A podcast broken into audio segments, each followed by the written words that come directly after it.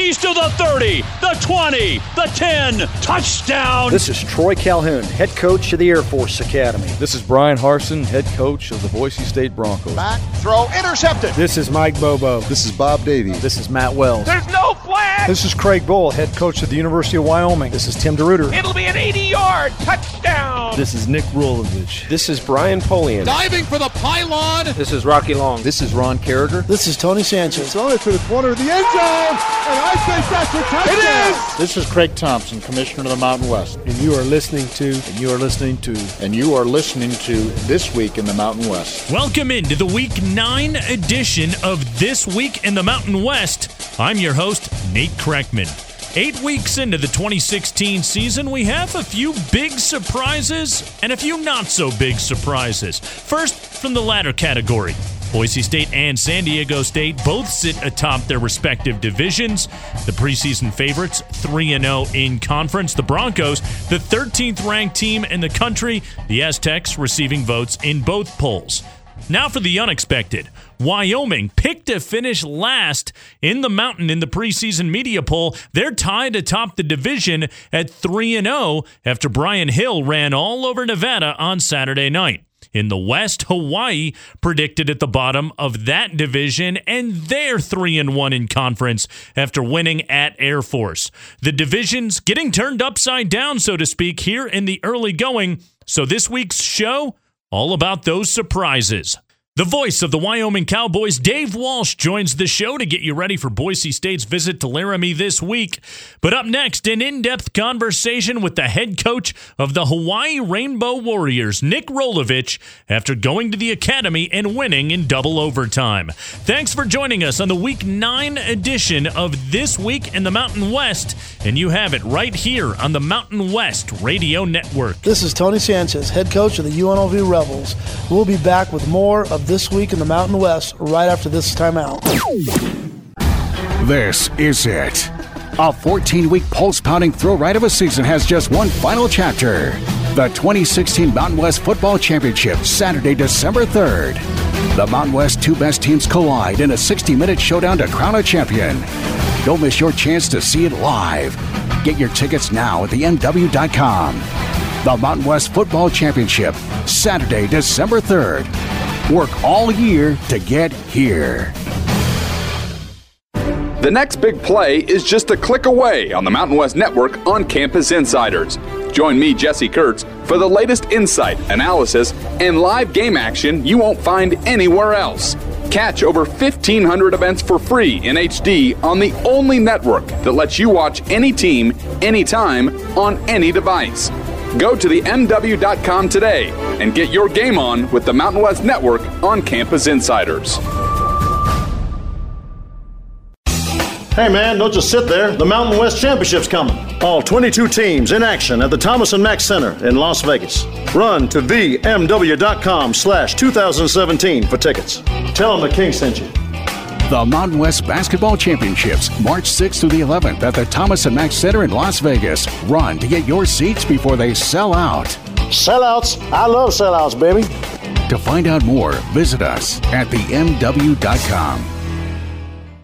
There's a force in the West, an attitude unlike any other, a belief that says, let's do this, a shared commitment to academics, leadership, and community service. A bond uniting 12 teams in history, rivalry, and competition.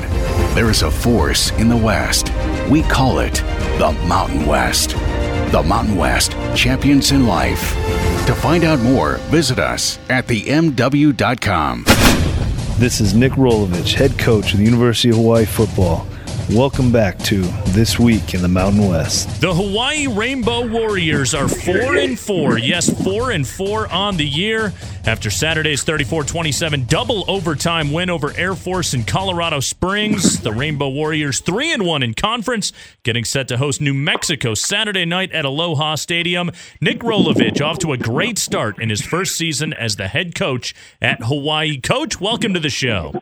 Well, good morning. I appreciate it. All right, coach, when a new coaching staff takes over a program, we on the outside, we like to talk about the need for a signature win, showing the ability to go on the road and beat a well established team. A road win at Air Force, the team that won the Mountain Division last year. Did that feel like a signature win for your staff and for your players? Well, it felt like a great win.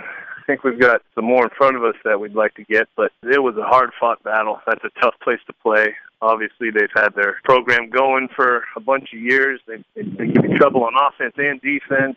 So that was a big win, and, and just proud of the way our kids played. They, fought till the very end and never really gave up on each other. Yeah, coach, let's start with your defense. Air Force able to move the ball, but you forced three turnovers and three punts. You didn't let them do anything in the passing game. Your middle linebacker, uh, Jahlani Tavai, named the Mountain West Defensive Player of the Week. What were the keys to keeping Air Force off the scoreboard? Well, you you got to try to match their discipline, and, and you, you got to match their their desire and their and their will to, to fight because they are a physical football team, and and you have to match it. Especially they have the altitude on their side, and they know what they want to do, and they they know their answers. So it, I thought our defense played very well, especially forcing those turnovers and and and some and I think another one or two fourth down stops. So um, they kept us in the game. We we struggled early offensively with you know three red zone trips and only got I think two field goals and an interception. So um, usually if if you have that going on versus Air Force, you're going to find yourself behind, and um, our defense kept us in it. Offensively, you made the change at quarterback to go with Dru Brown as the starter before the Nevada game. Three and one since. What has Dru done to get this offense on track? Um, he's played very well within the offense. I don't think he's tried to create anything. Um, protected the ball fairly well. He had some ball security issues. He, I think he had a fumble in, in each of his first three games. Uh, didn't fumble this week, but threw a couple picks. So there's always room for improvement. But he he he really works well within the offense. He doesn't try to do too much. He understands um, where his role is. He he doesn't have to make all the plays. He to distribute the ball to the playmakers. And I think he just his the way he studied and approached um, the whole process he, he's really dialed into what we want to do offensively, and I think that helps us. We kind of got a almost. I, I hope in a in a year or so we'll have a you know pretty good coach on the field when he's out there. And what about Marcus Kemp? Career high 151 yards receiving. He had the game winner in the second overtime. Uh, Kemp and John Ursua both go over 100 yards receiving in that win. What was it about that matchup against a pretty good Air Force secondary that allowed you to be successful? Um, they really really gave us a hard time.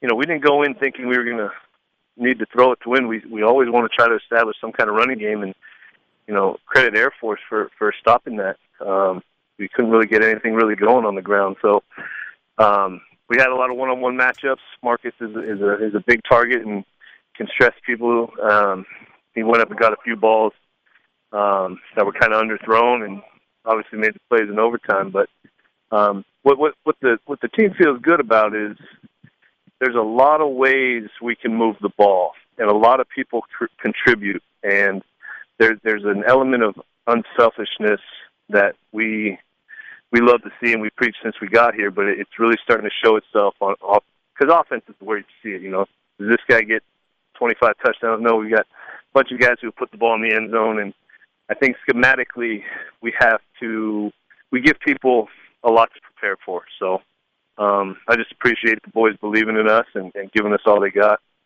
In the kicking game, Rigoberto Sanchez, he has not missed a field goal or a PAT. He is your punter as well. Given the inconsistency that so many coaches deal with in the kicking game in college football, what kind of peace of mind does that give you to know that, hey, if you get in range, he's going to get you points? you know, with every day that goes by, my peace of mind gets less and less because he's a senior, and somehow we're going to have to replace him next year. Uh, he's an incredible human being. Um, he's such a joy to be around and to coach.